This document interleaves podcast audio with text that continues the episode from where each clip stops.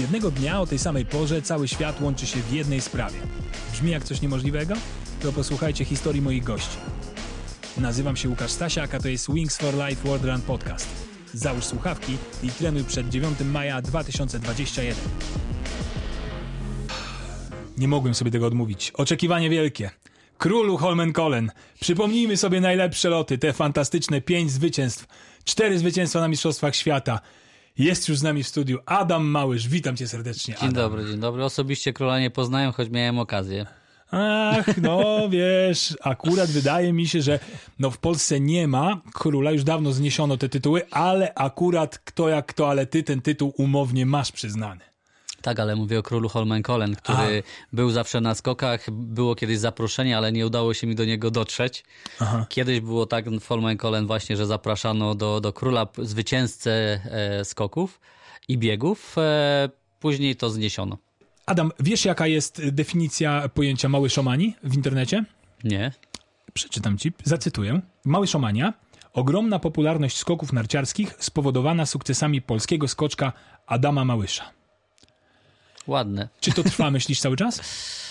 Nie wiem, czy to trwa. Gdzieś tam to pojęcie się jakby zadomowiło, ale dla mnie to było na pewno dziwne i ciężkie do zrozumienia, że coś takiego w ogóle może być. Dlatego, że ja zawsze tłumaczyłem sobie to tym, że jestem po prostu popularnym. Ludzie nie mieli w tamtych czasach wielu sukcesów sportowych i bardzo mocno jakby w to weszli. Szczerze to tak jakby mnie pokochali, ale też ja się niezmiernie cieszę z tego powodu, że mnie pokochali. Czasem, czasem to było ciężkie do przeżycia, gdy tłumy ludzi leciało i chciało zdjęcie i autografy, ale na pewno z jednej strony to było zrozumiałe. Moje pytanie, czy on to trwa, ono było trochę retoryczne, bo wydaje mi się, że cały czas trwa i ty cały czas jesteś ikoną tego sportu. Tak, ale ja myślę, że przede wszystkim ludzie to pocho- pokochali dlatego, że to nie jest dostępne dla wszystkich. Nie, nie każdy jest w stanie sobie to wyobrazić, nie każdy jest w stanie wziąć, zapiąć narty i skoczyć, tak jak zjechać na tych nartach, czy pobiec na tych nartach. Więc dlatego to jest takie niedostępne, a z drugiej strony e, każdy by chciał tego spróbować i każdy jakby chciałby się z tym utożsamiać, czy, czy, czy gdzieś tam dowiedzieć się, czym się to je. Ja na przykład jestem takim konsumentem skoków, Od, od już wielu, wielu, wielu lat, e, aż do dzisiaj, gdyż dla mnie to jest taki, taki sport, który jest bardzo weekend, weekendowo, mogę do niego przysiąść w taki sposób, że ja wiem, kiedy ty będziesz skakał, wiem, znaczy już teraz nie, wiem, kiedy będą nasi skakali e, i jakby wiesz, nie jest tak, że jak w piłce nożnej, że wyjdę do toalety, wrócę i, i bramka padnie, nie?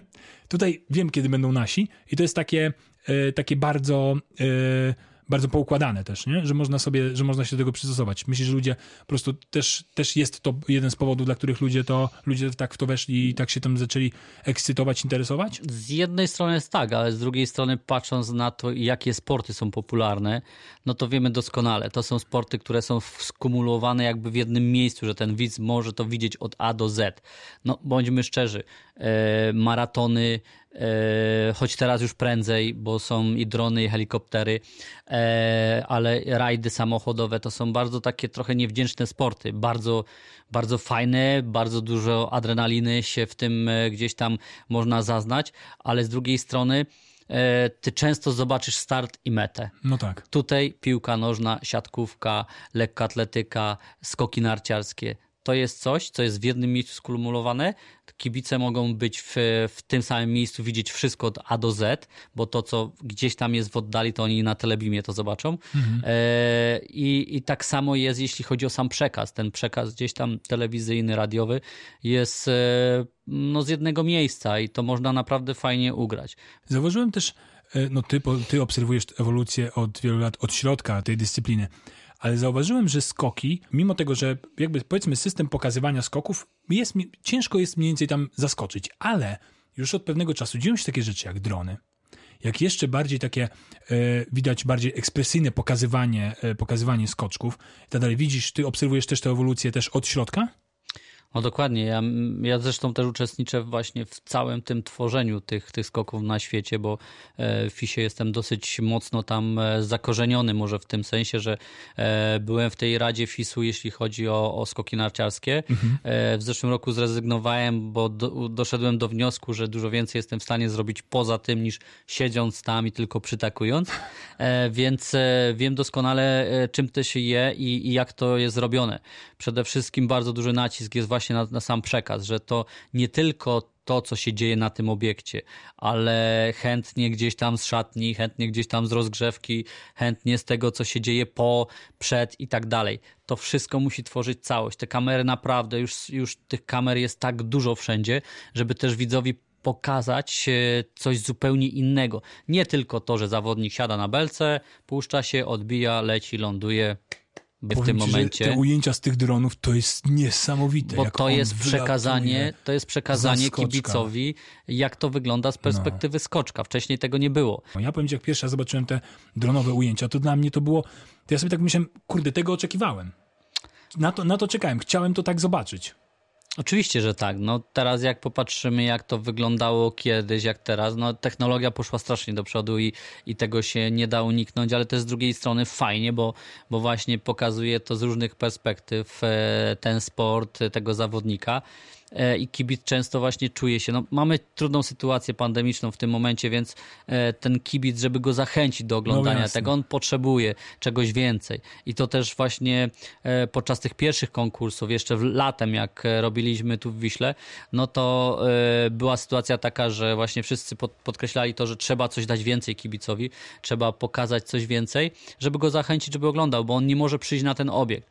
Chętnie by przyszedł, ale nie no może. Oczywiście. Jeszcze kończąc ten wątek różnicy trochę y, czasów, czyli pa- patrząc od środka, jak patrzysz, jak ty skakałeś, jak zaczynałeś, y, a nawet w trakcie twojej kariery, a patrząc jak, jakie teraz mają warunki y, warunki skoczkowie, czy wiele się zmieniło tam od środka, tych rzeczy, których, po, których my nie wiemy o nich nawet, które się dzieją, a to są jakieś takie kolosalne zmiany, które ułatwiły ich życie, ułatwiły im funkcjonowanie, ułatwiły też, pozwoliły na przykład, nie wiem, o nie myśleć o danych rzeczach i skupić się tylko na skokach.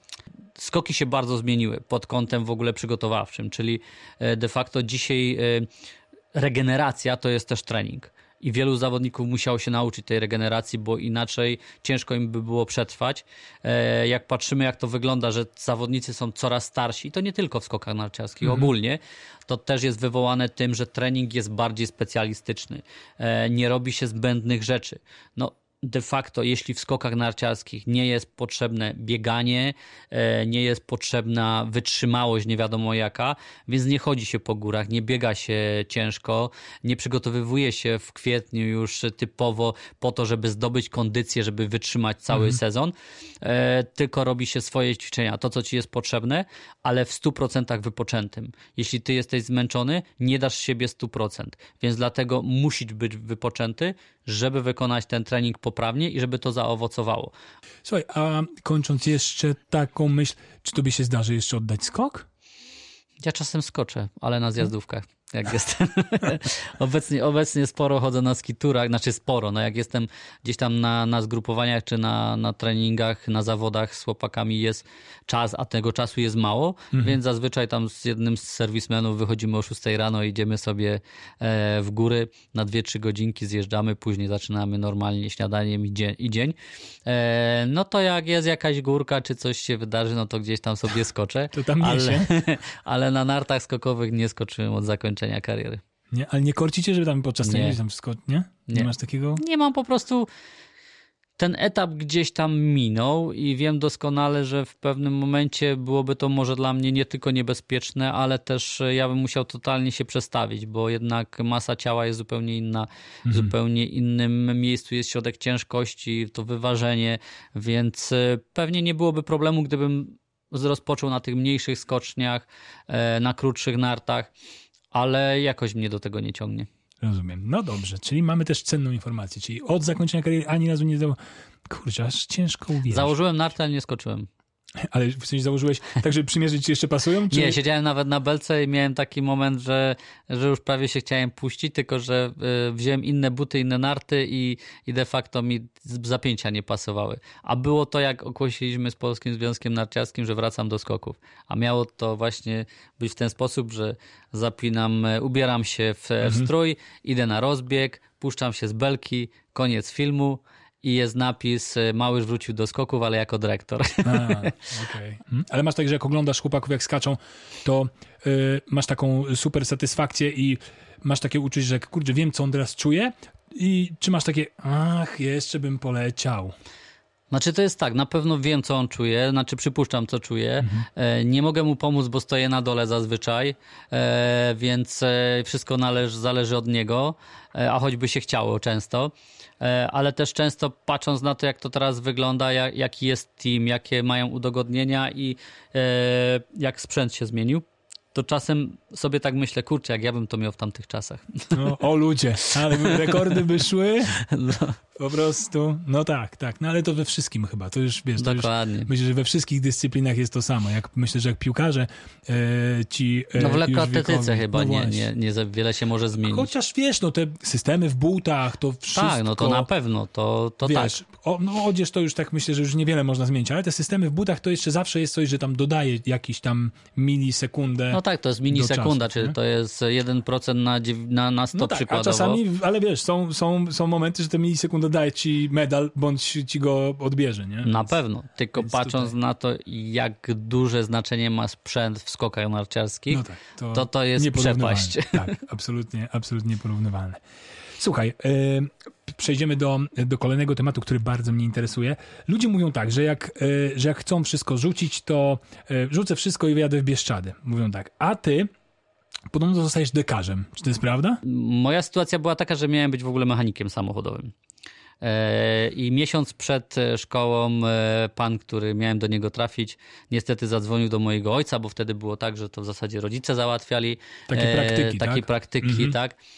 Zadzwonił i powiedział, że no niestety, bo ktoś tam, jakiś kuzyn do niego trafia, no i nie ma w tym momencie możliwości, no i musiał ze mnie zrezygnować. Trafiłem do wspaniałego mojego majstra, który uczył mnie fachu, a że stało się tak, że podobna sytuacja była z moim kolegą, który miał jako być jako blacharz samochodowy i podobna całkowicie sytuacja, jemu jeszcze później odmówiono, mhm. więc trafiliśmy w dwójkę, razem żeśmy się kształcili. Nauczyliśmy się bardzo dużo, bo de facto ja dzisiaj jakbym miał iść na dach, może nie przy tej technologii, która jest dzisiaj, ale, ale po zakończeniu szkoły nie miałbym problemu, żeby robić, pracować w swoim zawodzie. Zresztą mój kolega pracował dosyć długo. Fajny fakt, dużo się nauczyłem, też związany z wysokościami, bo często no gdzieś tam... No właśnie, do tego chciałem nawiązać, bo to już tak, taki, już trochę podchodzi już podskocznie, nie? Ja, no szczególnie tak. Jak tym ślisko się ześlizniesz. Dokładnie, dokładnie. Mhm. Majster nasz był... bardzo dobrym fachurą, ale też dosyć mocno zbudowanym, więc nie zawsze mógł wyjść na dach, więc mieliśmy instrukcję na, na dole, a resztę wykonywaliśmy my i, i pamiętam tylko zawsze było tak, jak coś spieprzycie, będziecie naprawiać, więc dlatego musieliśmy się starać bardzo, żeby to było poprawnie wykonane. No i powiem szczerze, że przynajmniej za mojej kadencji wtedy nie zdarzyło się, że musielibyśmy gdzieś jechać i coś poprawiać. Dosyć zwinnymi byliśmy dekarzami, bo dla nas naprawdę to skakanie po tym dachu nie było żadnym, żadnym jakby przeżyciem czy, czy problemem. A to, że też uprawiałem skoki narciarskie, to, to mi gdzieś tam pomagało, bo ja nie, może nie, że nie czułem wysokości, ale nie bałem się tej wysokości. Dużo a propos Wings for Life mówimy o tym, że dzieją się rzeczy niemożliwe, no bo badania nad przerwanym rdzeniem kręgowym, stawianie ludzi na nogi, którzy stają potem na starcie Wings for Life, to są rzeczy, które po prostu z pozoru wydają się niemożliwe, a one się, one się udają i myślę, że też stąd ta popularność tego biegu.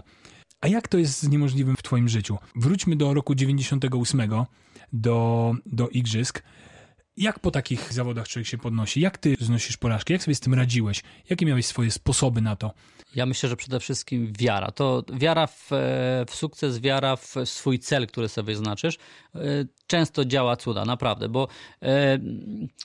Pewnie są rzeczy niemożliwe, ale z, wiem doskonale z własnej praktyki, że jeśli mocno w to uwierzysz, będziesz w to tkwił, będziesz robił wszystko w tym kierunku, żeby to osiągnąć, to w końcu to osiągniesz, bo taka była sytuacja w dziewięćdziesiątym ósmym, gdzie ja miałem już rodzinę i de facto nie miałem stypendium, nie miałem żadnych pieniędzy.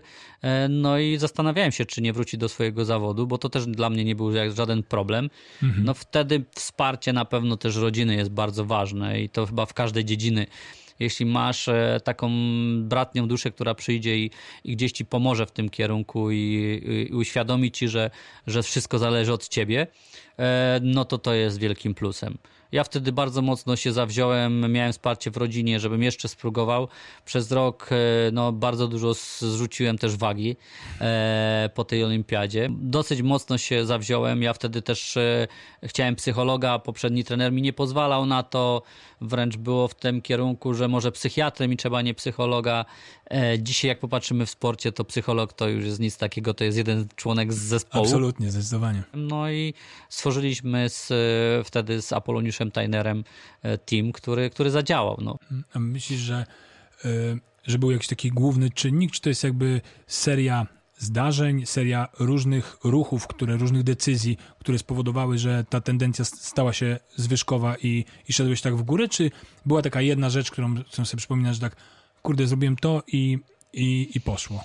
Przede wszystkim ukierunkowanie na, na, na, na dobrą drogę, czyli to, że ci specjaliści przyszli, no bo to był psycholog, fizjolog, biomechanik, trenerzy i, i to wszystko, stworzenie tego, tego programu przygotowawczego, a do tego jeszcze mój upór i to, że ja poza tym treningiem jeszcze, już to często powtarzałem, brałem plecak, cegły, do tego plecaka i w góry, dwie godziny e, takiego treningu. Ja wtedy zbudowałem sobie wytrzymałość też przede wszystkim, ale też częściowo schudłem, e, częściowo e, nabrałem takiego, takiej mocy w sobie i w tamtych czasach e, jednak ta wytrzymałość była potrzebna, bo e, e, bardzo długi był sezon i wytrzymać to, no wtedy nie było też jeszcze tyle wyciągów. Na samym początku, jak zaczynałem, w ogóle tych wyciągów nie było. Trzeba było podchodzić na skocznie, więc wyjdź sobie sześć siedem razy na jednym treningu, na drugim kolejne, no to ta wytrzymałość mimo wszystko była potrzebna, jeszcze w butach skokowych. No dzisiaj tak. Skoczek idzie na rozbieg w Adidasach, tam zakłada buty. buty. Są osoby, które to znoszą, wynoszą i tak dalej.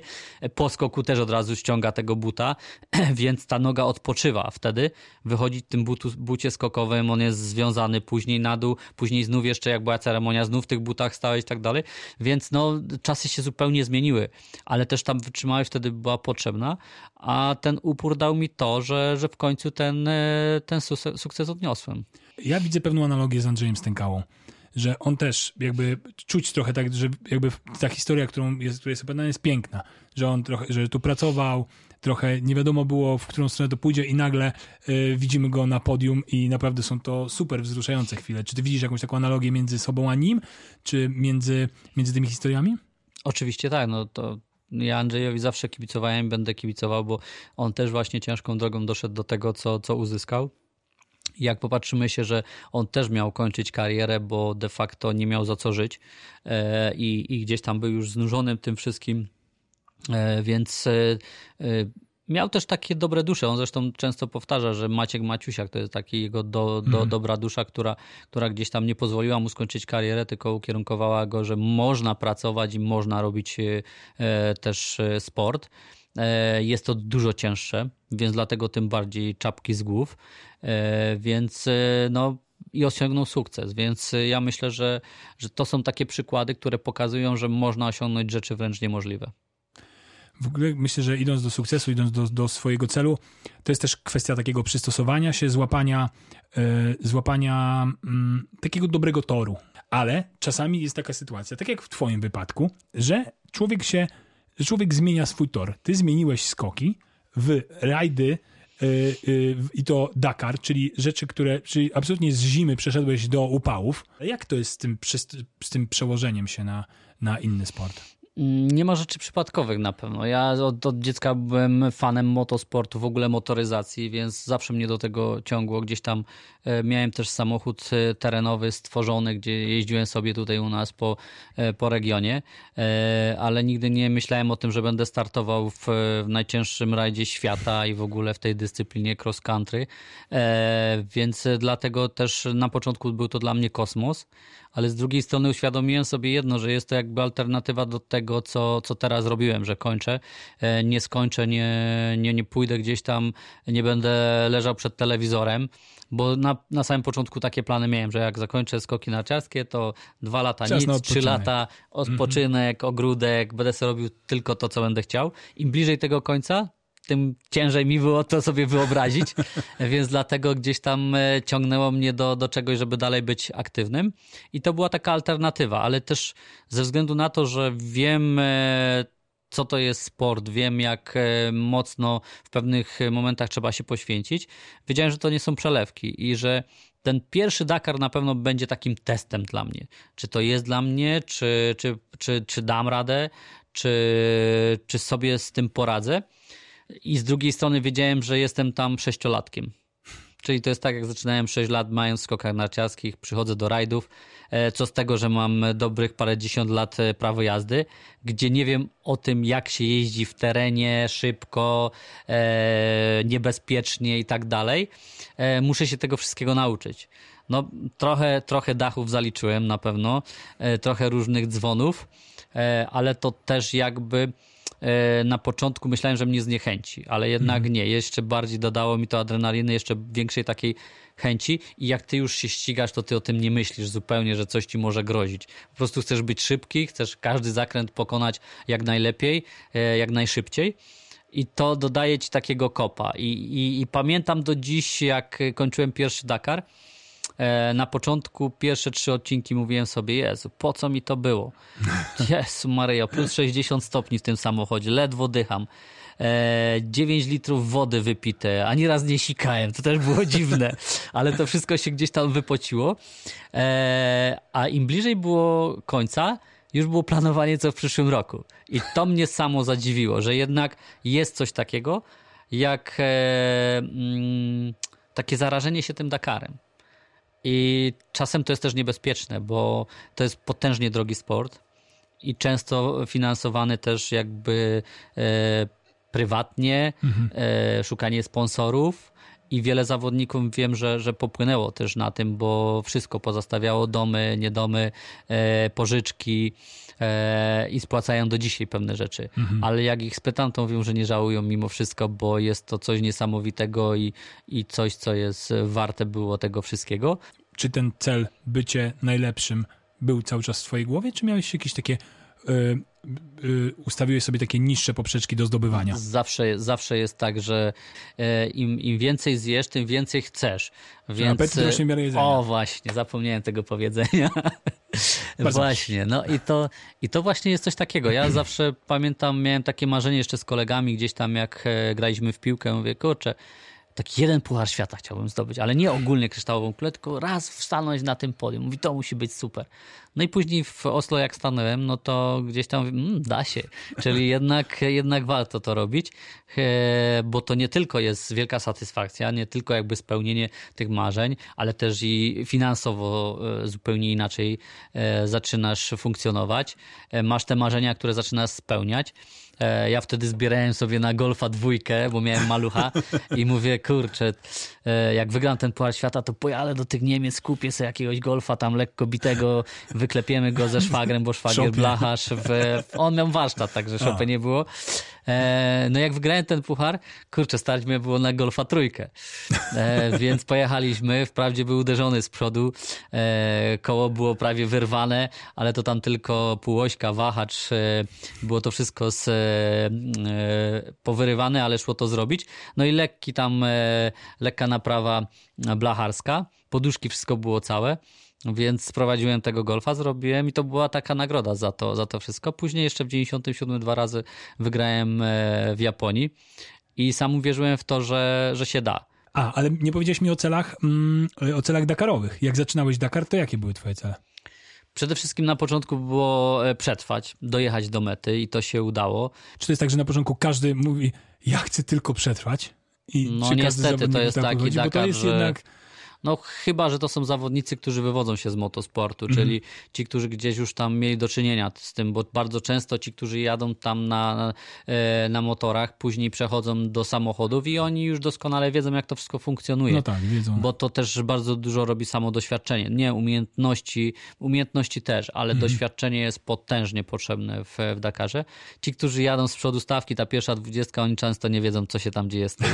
Nie, nie znają, co tam nie się znają. Kurzy z tyłu. Tam często jest tak, dojeżdżasz w nocy o drugiej, trzeciej, a o czwartej startujesz, także były takie przypadki, że widziałem, myśmy startowali do odcinka, to już był jeden z ostatnich Dakarów, a niektóre załogi dopiero dojeżdżały. Ja pamiętam jeden taki obrazek, chyba to w Argentynie było, jak jeden z motocyklistów chyba ostatnie dziesięć kilometrów pchał. Pchał motocykl do, do mety i ludzie mu pomagali, naprawdę. Mm. Ci ludzie często mówili, go kładli na ten, na ten, on ledwo siedział na tym, ale go pchali, przelecieli tam z nim pół kilometra, następni go pchali, no coś niesamowitego. Po tym, jak już udało się dojechać, to jakie są... Jakie no oczywiście, później to już jechać lepszym samochodem i walczyć przede wszystkim o, o tę pierwszą dwudziestkę. No i tak dalej, tak dalej szło. Im lepszy samochód, im lepszy team, a to się też wiązało z dużymi kosztami, no tak. to, y, to wiadomo, że te cele rosły. Ja nigdy nie byłem tak, że bo niektórzy wystartują raz i mówi, on już walczy o zwycięstwo. Nie? Y, ja zawsze... Y, Wiedziałem, że w sporcie nie jest to takie proste, szczególnie dla mnie, dla sportowca, który de facto może trawę gryźć, ale dalej będzie to robił, ale też wie, że umiejętności, doświadczenie robią tak dużą rolę, no to też wiedziałem o tym, że to musi iść stopniowo. Trochę mi czasu zabrakło.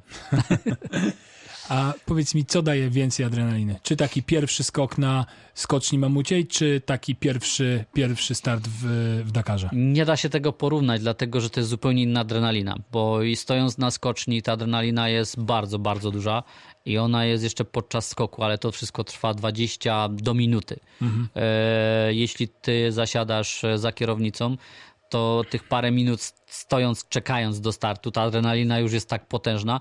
Później ona troszkę jakby zaczyna e, zwalniać, ale w czasie O S u gdy, znów, gdy zaczynasz się ścigać, znów zabiera, nabierasz takiej, e, takiej, no może nie rutyny, ale takiego przyspieszenia i, i chęci walki. Ona się znów wydziela i ona trwa parę godzin. No to teraz... Przesiadasz się do kaczerkara podczas Wings for Life World Run i jak ty się jesteś w stanie opanować, Adam? Powiem szczerze, na samym początku dla mnie to był kosmos. Jak się wielokrotnie pytałem, jak to wygląda, no to byłem lekko zaskoczony.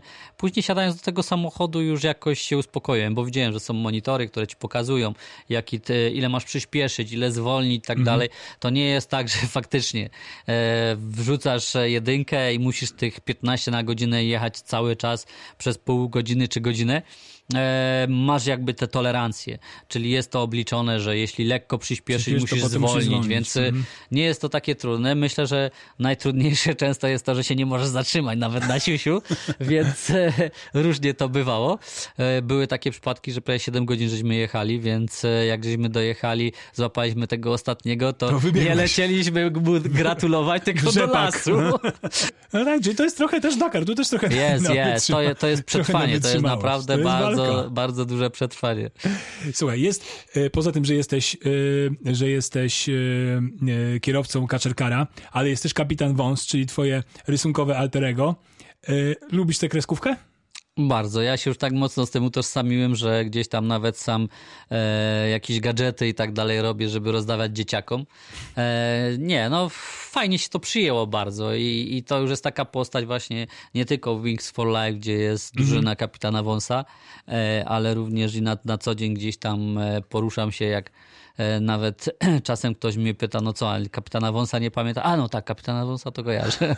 Więc to, to jest na pewno super i to jakby tam dopinguje mnie jeszcze do tego, że jeszcze, żeby jeszcze więcej z siebie dawać. Oczywiście e, jeśli lecę, bo miałem takie epizody, że le, leciałem, tak jak w zeszłym roku, e, pewnie w tym roku tak samo będzie. Więc dla lecę, mnie jest... przetłumaczę na, na naszym słuchaczom, przetłumaczę, że jak Adam mówi lecę, to znaczy, A, biegnę. że biegnę. A, no tak, dokładnie. Ja, ja mówię po swojemu. Nomenklatura jest, jest zmieniona, ale chodzi o to, że Adam biegnie. Tak, dokładnie, biegnę. Ty w zeszłym roku biegłeś z aplikacją po górach, jeszcze nawet widziałem relacje z tego robiłeś, ale trasę chyba taką wybrałeś, jedną z tych cięższych, nie? Masakra. Po naszemu można powiedzieć, że masakra. Myślałem, że, że sobie wyjadę w górę na, na Biały Krzyż i tam... w zasadzie jest taki łagodna prostka, tymi szczytami polecę. E, okazało się, że wcześniej jeździłem tam na rowerze i wydawało mi się, że jest prosto, ale niestety biegnąc nie było prosto. Było do góry na dół, do góry na dół, a później jeszcze co gorsze, było bardzo stromo na dół. I tak e, gdzieś tam lecąc w dół, no mięśnie mi tak zaczynały siadać, że było ciężko, ale powiem szczerze, dałem radę, mimo to, że później dwa dni znów tyłem po schodach, ale dałem radę. W tym roku będziesz miał... Ciekaw jestem, zapytam cię później o reakcję na to, bo jak będziesz biegł z aplikacją, to będziesz mógł w niej usłyszeć siebie. Jak, jak gonisz sam siebie, to będzie już takie rozdwojenie jaźni. Jak będziesz tak, Adam... Nie no, wy, wyobrażę sobie, sobie, że to nie ja, tylko że to kapitan Wąs mówi kapitan do mnie, Wąs, więc tak. wtedy, wtedy będzie może prościej. Ja strasznie nie lubię siebie oglądać w telewizji, ani słuchać. To większość ludzi tak podobno ma, że, że tak ma jest, ciężko że... jakby pogodzić się z tym, że, że, że słyszysz siebie. E, jeszcze... Ja pamiętam czasy skoków, że jak chciałem jakieś skoki oglądnąć, e, później swoje, to musiałem być sam. Nikt koło mnie. Mhm. E, ja musiałem sam to zobaczyć, przeanalizować i tak dalej. E, a już nie mówiąc o wywiadach. Matko jedyna, to, to było no, najcięższe. To jest też tak, że jak y, mówisz, te, to inaczej słyszysz swój głos, potem jak on jest zarejestrowany jest inny, ale ty powinieneś się tego przyzwyczaić. No dałeś setki wywiadów y, i Teraz tak dalej. Teraz prędzej więc... na pewno, bo, bo też jakby y, nie uczyłem się tego, ale po tych setkach, tysiącach wywiadów jest tak, że nauczyłem się, że często jest lepiej mówić wolno, a zastanowić się w czasie, co powiesz. A nie, że tak jak było na początku mojej kariery, że co drugie słowo używałem po prostu, po prostu, po prostu. I później się śmiano ze mnie, o idzie ten po prostu. To jest naturalne, a jak wydaje mi się, że ta naturalność i też w twoim przypadku naturalność jest bardzo dużą zaletą. Ludzie widzieli po prostu takiego Adama z Wisły, e, chłopaka z wąsem, który był takim ich Adamem i skakał pięknie i zdobywał medale. Pewnie tak, no. Tak jest teraz z Piotkiem Żyłą, nie? Że czasem tak. niektórzy twierdzą, Że, że wręcz ma coś w głowie nie po kolei, ale on po prostu jest, jest sobą i on gdzieś tam te emocje wyrzuca z siebie, bo potrzebuje tego. Tak, i to naturalnie po prostu z niego wypływa i, i mam Piotka. Słuchaj, ja słyszę w słuchawkach powoli nasz kaczer kar, więc zbliżamy się do końca. Co prawda jeszcze nie słyszę twojego głosu, to usłyszymy dopiero dziewiątego maja, ale jak koniec to mam dla ciebie dwie niespodzianki. Pierwsza niespodzianka to pytanie od naszego poprzedniego gościa, czyli pytanie od Asi Jóźwik, która była poprzednim gościem. Pytanie jest romantyczne bardzo i o. chciałbym, żebyś na nie odpowiedział. Co ostatnio magicznego wydarzyło się w twoim życiu? Adam wziął głęboki wdech. Kurczę, magicznego. Co było Co magicznego się wydarzyło w moim życiu? Hmm. Mi się wydaje, że tak Nuda. dużo magicznych rzeczy dzieje się w twoim życiu cały czas, więc możesz znaczy, wybrać jedno. Powiem, powiem tak, jeśli chodzi o, o, o magiczne rzeczy, takie bardziej sportowe, to na pewno dla mnie magią było to, że Piotrek Żyła jednak wygrał Mistrza Świata na, na średniej mm. skoczni, bo nikt się tego nie spodziewał, myślę, że on sam też. I stojąc na dole e, jako ta osoba, która gdzieś tam zawsze kibicowała, jest z chłopakami. Wiedziałem, że nie jestem w stanie mu pomóc, on siedzi sam na tym rozbiegu. I co on teraz wymyśli, czy wytrzymie, czy nie. Zresztą rozmawiałem z Michałem Doleżalem, z Grześkiem Sobczykiem, którzy stali na rozbiegu. I taka ciekawa historyjka. E, Michał mówi tak, pod, podeszłem do Stefana Hocevara, który doskonale Piotrka zna. E, I mówię tak, Stefan, jedyna osoba, którą nie chciałbyś, żeby na Mistrzostwach Świata była ostatnia na rozbiegu, to jest... A Stefan, Piotrek Żyła. Mówi, a ja go tam mam. I co mam teraz zrobić? I właśnie to jest tak, że Piotrek jest nieobliczalny. On nie tylko jest nieobliczalny w tym, co, jak się zachowuje, co robi, ale w tym, co on jest w stanie zrobić i wytrzymał. I to, to było coś magicznego. Ja, ja wtedy nie wytrzymałem, wyskoczyłem w górę, później się popłakałem oczywiście i tak dalej. Ale to, to pokazuje, że, że, że masz sens pracy i że, mhm. że chcesz to wykonywać i możesz w jakiś stopniu pomóc. Akurat nie w tym, w tym kontekście, że on tam sam został na rozbiegu, bo wtedy nie byłem w stanie mu pomóc. No tak. Ale to, że jesteś tam i towarzyszysz mu i jak tylko on będzie chciał, to tej pomocy możesz mu udzielić. Super. Wydaje mi się, że super. Odpowiedź jak, zaliczam. sto procent. Dziękuję. Dziękuję. Bardzo magiczne. Dla mnie też to było magiczne, jak oglądałem, jak oglądałem te, te zawody. A teraz druga niespodzianka moja, czyli ty możesz zadać pytanie do naszego następnego gościa, a następnym gościem będzie Monika Pyrek. Zastanawiałem się właśnie, jak, to, co to będzie za osoba i jakie mogę zadać pytanie. A że to jest osoba, która jest związana również ze skokami, trochę innymi, to zadam Monice jedno pytanie, które zadaje się mi w zasadzie non-stop. Czy po zakończeniu kariery skoczyła? A, świetno, tak, ja ci je zadałem, czyli to nie było oryginalne pytanie, a ty do Moniki, super, świetnie, zapytam ją o to na pewno. E, bardzo ci dziękuję za rozmowę. Dzięki. Bardzo dziękuję wam za uwagę, za to, że byliście z nami. Zapraszam dalej do biegu e, i do słuchania kolejnych podcastów Wings for Life World Run. Jeszcze raz bardzo dziękuję, Adam. Dzięki. Do usłyszenia. Do usłyszenia.